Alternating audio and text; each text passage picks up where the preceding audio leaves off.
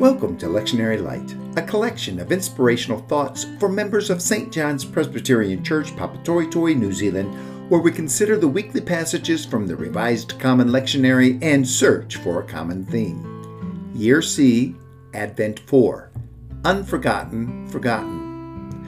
Bethlehem was an insignificant town until David was there born. And once again, though David's lineage was about to cease in the days of the prophets, it would become the birthplace of Jesus Christ, whose reign is eternal. The forgotten people are not unforgotten in God's Word. Micah's marvelous prophecy is prefaced by calls for judgment. In his day, God's covenant people were facing loss of their way of being. With enemy invaders drawing ever so near, leaders paid tribute to avoid conflict. This impacted the poor considerably, who seemed to be forgotten in these leadership decisions.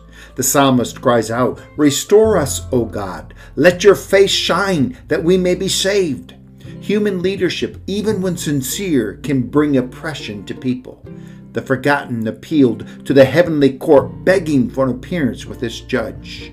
And Hebrew Christians were reminded that Jesus came to do God's will.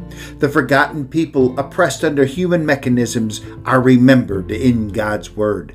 Sacrifice is not the ultimate desire of the Creator for creation, and so Jesus was sacrificed once and for all. Sanctification, the purifying of one spiritual being, has now been enabled by Christ. And so Luke points us to a young woman who many believe was only a teenager.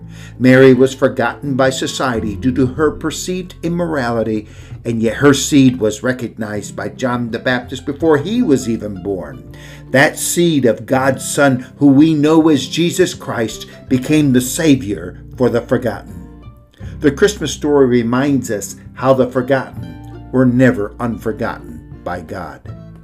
We are now in the final days of preparation for Christmas. Who should you remember to help? Is there someone you can share with the need of being remembered? Do not neglect the poor. Christ is coming.